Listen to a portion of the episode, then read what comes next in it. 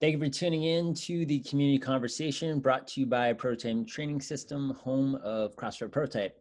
Sam and I are back with another nutrition episode to help provide you with some education and strategies to better your nutrition while still enjoying your social life. There's a lot of misinformation on nutrition, and we aim to provide you with some clarity.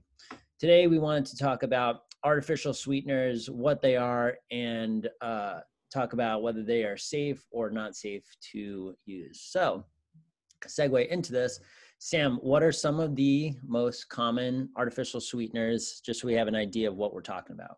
Yeah, so I think the ones that people see most often are probably the ones that they like go to a diner or like a restaurant they see on the table. So like Equal is made from aspartame. Um, was it Sweet and Low is the one that's saccharin, and then I think Splenda is the one that's sucralose. Um, and then there's like a handful of other ones like stevia and the raw i think has like been a, a recent um, addition. But those are like the three major ones that we've seen for years and years i'm sure of the like zero or very low calorie sweeteners. Right. So the big thing on artificial sweeteners and why people get um, you know up in roars about them is that they don't contain any calories so what the heck are they? Um, so sam you want to give us an example of uh, what's happened like what's like what is the artificial sweetener process? Like how is it um, being produced whether it's natural or synthetic? Yeah so the natural ones like we said are like stevia is a natural one um, and like we said it's like newer to the like low calorie sweetener world. Um, so we don't necessarily know as much about how that affects the body, I think, as some of the quote unquote synthetic or like man made sweeteners. And basically, what's happening is uh, sugar as a whole is made up of carbon, hydrogen, and oxygen, like C, H, and O uh, are like the chemical uh, abbreviations. I'm sure everyone listening has taken high school chemistry and has, like, at some point experienced at least looking at the periodic table. so those three um, elements are the ones that make up normal sugar. And so what happens is to turn sugar, like table sugar, into an artificial sweetener. We're removing some of the hydrogen and oxygen mo- molecules and then replacing it with chlorine molecules. So basically, it's just like swapping out the O's and H's and putting in a Cl, um, which still is very safe, still is totally okay for the body because it's like a natural element that is found in other foods um, and other beverages. Cool. So, um, Sam, um, is it safe to have artificial sweeteners? And do we know that for a fact? Is there any research on artificial sweeteners and their safety? Yes. Um, it's been many years since artificial sweeteners hit the market um, and that we've been using them for quite some while. And there is plenty of research that has been done on artificial sweeteners. Um, and we're going to spend quite some time today talking about the things that we have researched for everyone um, and also for our own personal benefit. Um, I think like we are interested in knowing like, is it safe for us to personally take? And then we can recommend it to other people. So yes, research galore on artificial sweeteners, lots of different studies, some good, some not so good. And so it's important that like when we're looking into it, we kind of figure out the limitations of all the studies. But by and large, the like result of all the studies, which I'm sure we'll get into a couple, is that yes, artificial sweeteners are safe for you to have and also can be really effective in a diet for someone who is either diabetic or trying to lose weight or trying to manage their sugar intake in any way, shape, or form. Um, Now, Jon, do you want to kind of dive into some of the things? Maybe like we talk about a myth or two that we've heard about artificial sweeteners, and then we can kind of dive into the science behind it. Um, yeah, so uh, artificial sweeteners are, since they're synthetic and they are made in a lab and they're not all natural, is that there's a worry that consuming chemicals is going to cause, you know, um, you know uh, issues with our gut health or there's going to be um, there's a fear of cancer and there's all these assumptions based off of um, i think things that are put out in the media with we don't know what these things are exactly so we're going to assume that they're not good for us and they are bad for us to have. Um, but the benefits of having some of these things in moderation is going to be that because they do not contain calories, um, it's an easier way to be able to have some of those uh, sweet things in your diet without having to have a lot of calories to be able to match that. Now, I'm drawing a blank on this, Sam. It, I believe it's like 600 times sweeter sucralose to sugar. So it doesn't take a very large amount mm. of some of these artificial sweeteners to be able to give you that same sweetness as sugar. So if we wanted to have, um, for example, if we wanted to have cream and sugar in our coffee versus having, um, you know, a pack or two of Splenda or Equal, whichever your taste preference is, you're not going to get calories, or at least you're going to get very few calories from that versus having to have several tablespoons of sugar in order to get that same taste. Mm-hmm. So there's um, there's research on uh, artificial sweeteners being a way of being able to feel more uh, being able to maintain a uh, calorie controlled diet because of the fact that you're able to um, have those sweet uh, things in there without having to consume the calories that go along with it. So it's just like an adherence tool. So instead of being like, okay, like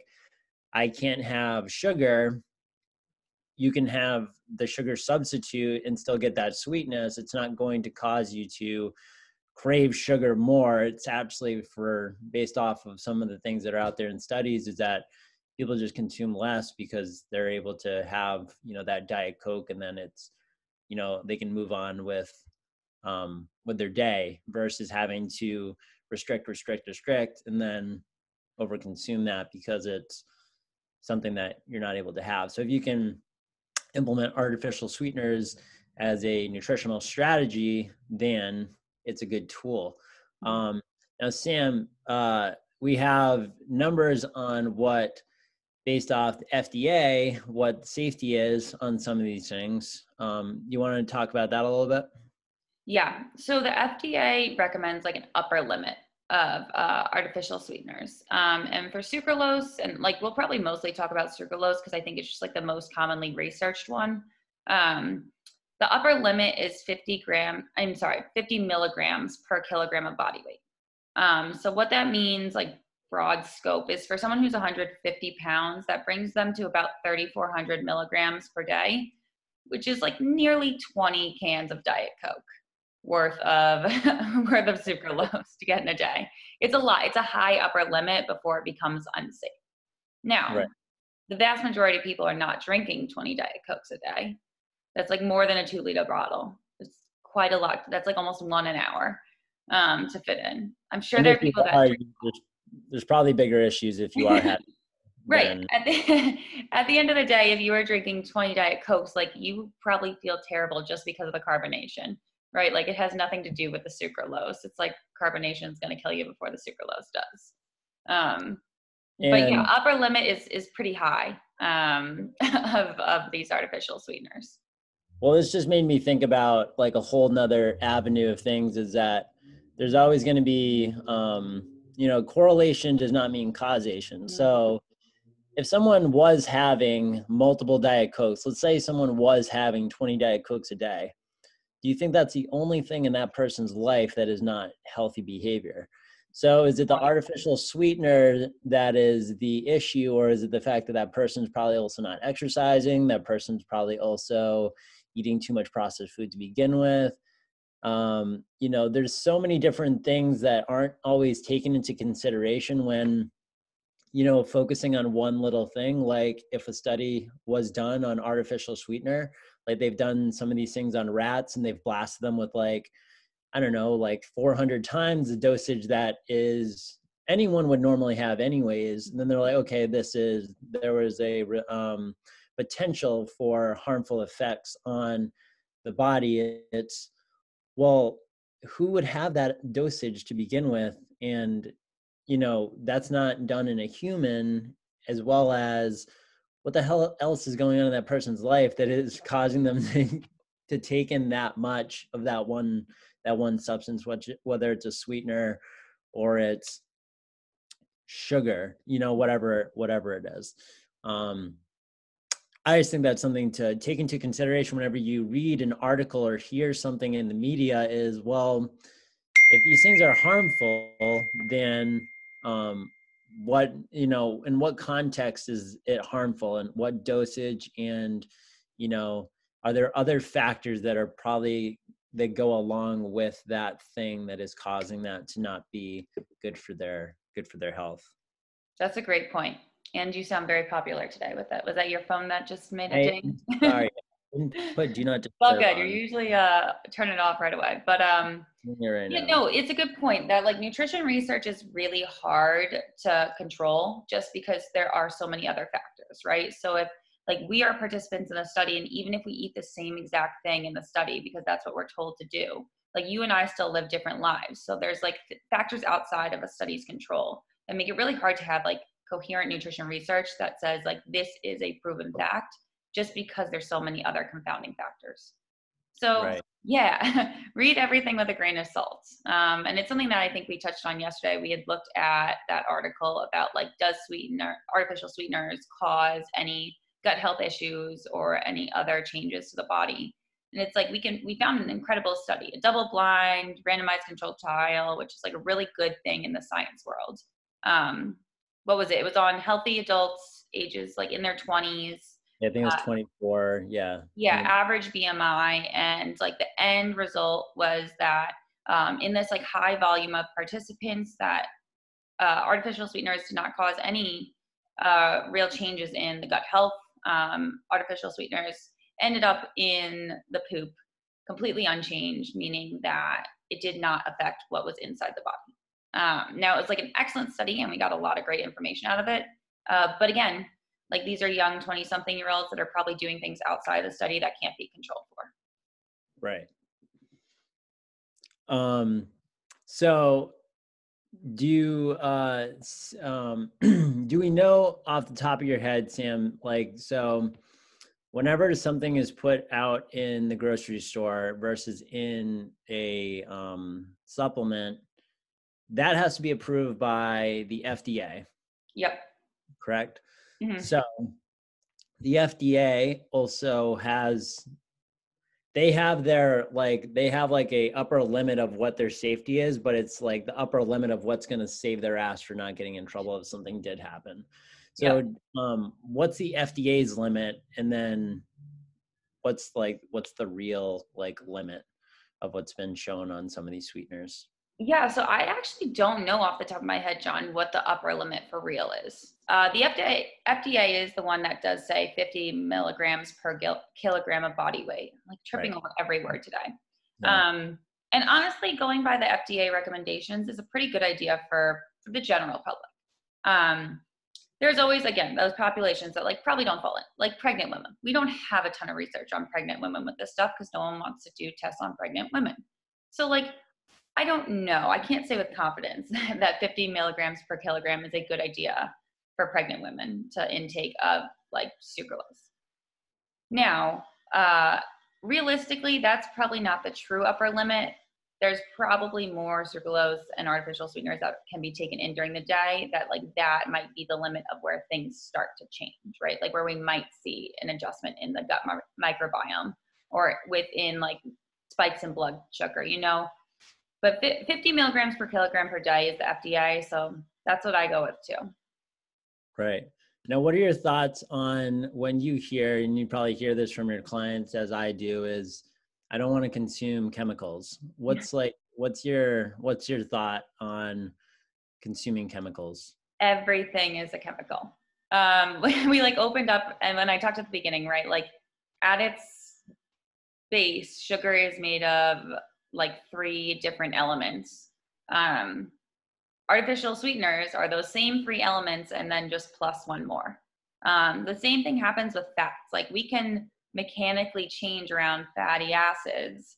Um, to like, I'm sure you've seen like on nutrition labels, like saturated fats versus trans fats versus monounsaturated fats. Like those can be mechanically changed too from one to the next. And it's just about like breaking the chemical bonds and switching things around. Um, so all of these things are chemicals. Like sugar is a chemical, whether it's man-made or whether it's natural in the world. Um, we eat chemicals all day, every day. um, Right. The world is made up of chemicals. So yeah, when people say I don't want to eat anything chemical, uh, or like, mm, you know, I don't want to eat bad chemicals. Like chemicals are things like yeah, don't go drink like pool chlorine. That would be bad chemical to ingest. But but like as part of this uh, compound, it is a okay in the body. Yeah, and like sometimes natural isn't even always the safest or surest way of um, you know, going along with nutrition, right? So Yeah. Natural oil, can kill you too. oil is uh, oil is natural and comes out of the ground, but you can't consume that, and neither you can't consume poison ivy either, just because it's a plant. Um, that would be terrible. Oh my god. can you imagine getting poison ivy? Like, Oh your- no. So Probably don't eat plants unless you take a wilderness course. Is what you're saying. did you ever um, read the book um, Into the Wild? There's a movie on it too. No, but I heard it's good.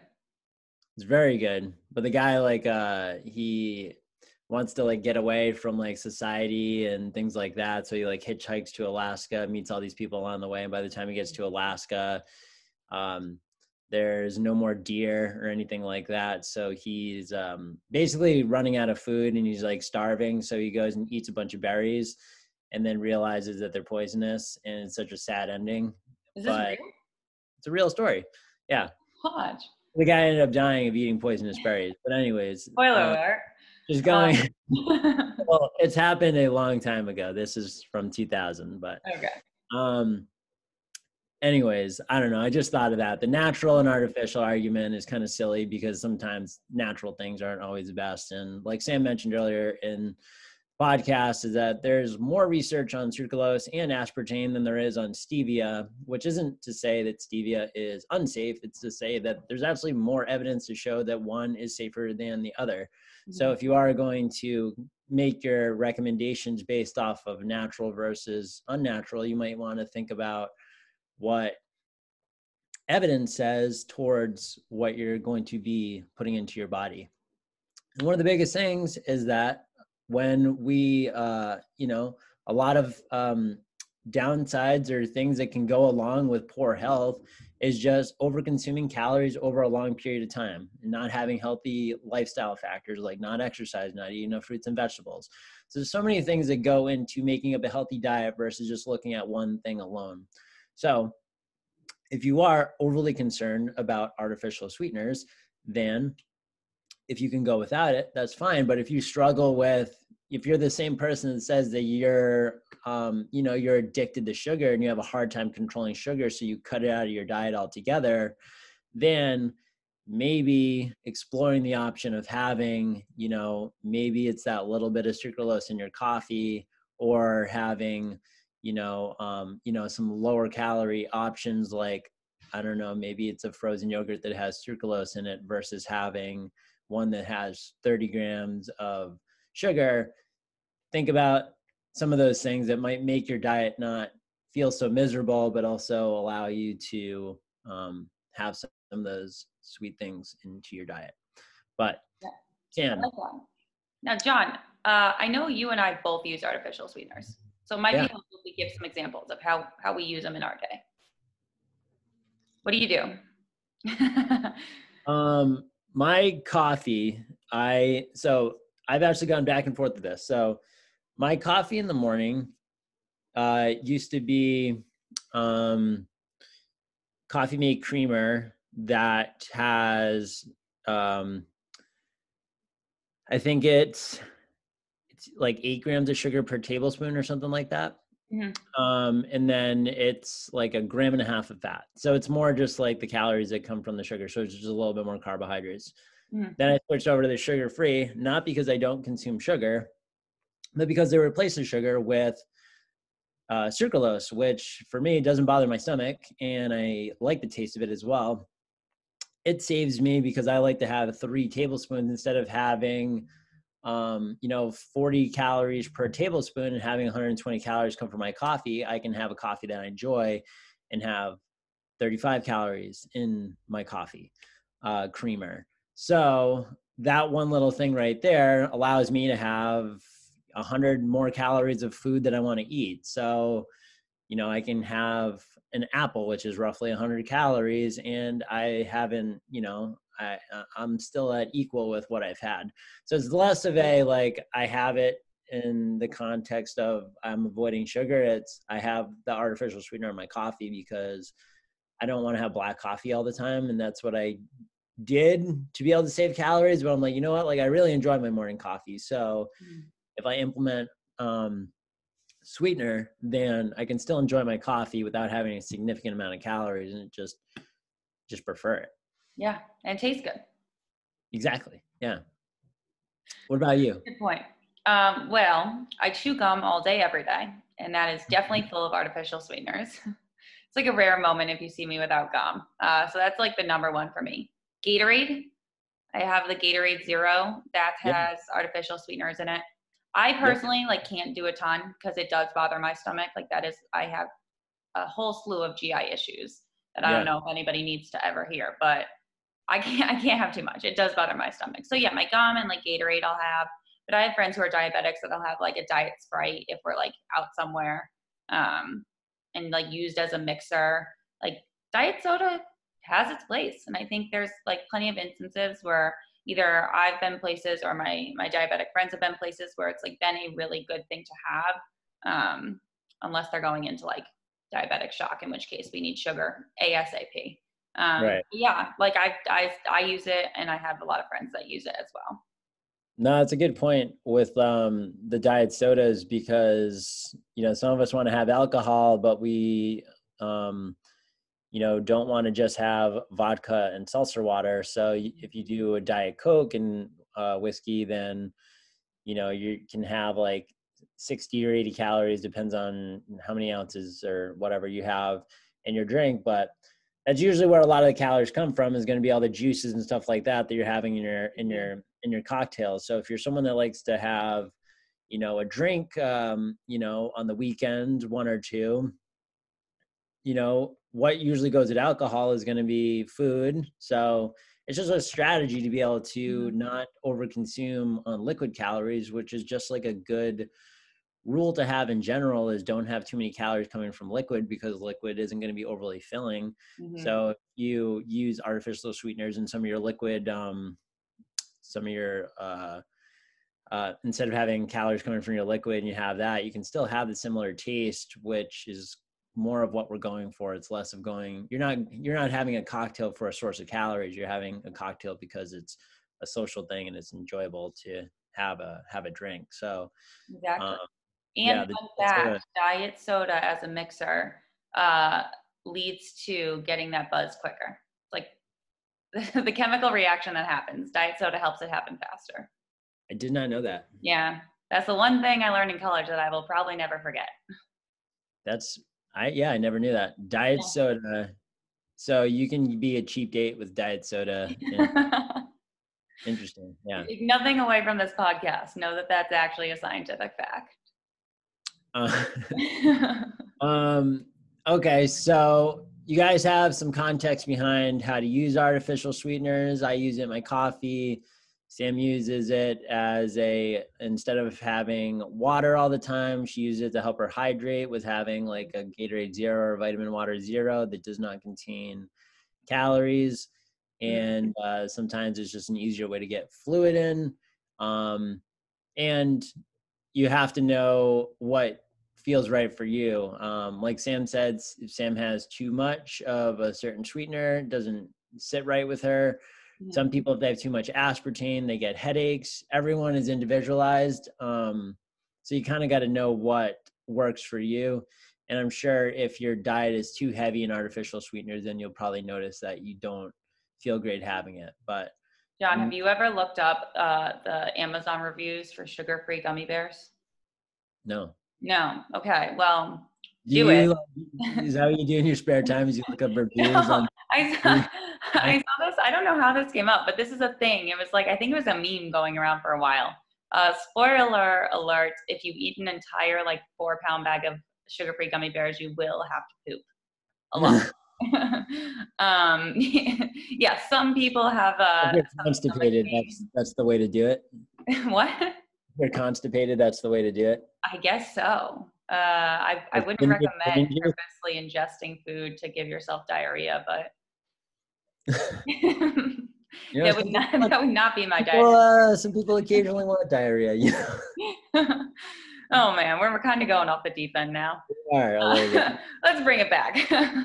um, yeah, touched on what they are. We touched on uh, how we use them. We touched on that, yes, they are very much safe. There is an upper limit. We don't really have research beyond that upper limit, at least in humans, because, well, it's probably not smart to just throw a ton of uh, aspartame into someone's body and hope for the best, right? Like we have to do this safely and scientifically.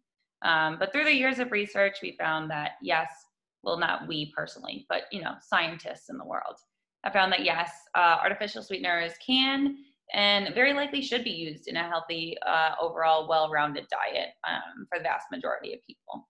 There's nothing really to be scared of. Obviously, you have to go with based off of what's okay with your body, but really, by and large, um, it is safe. It is safe for consumption, it is safe for use, and it can be a great tool depending on what your goals are uh, with nutrition. With that said, Jon, do you have anything else to add before we uh, close this thing out? Um, I mean, I feel like there's no need to be overly concerned with artificial sweeteners and having them in your diet.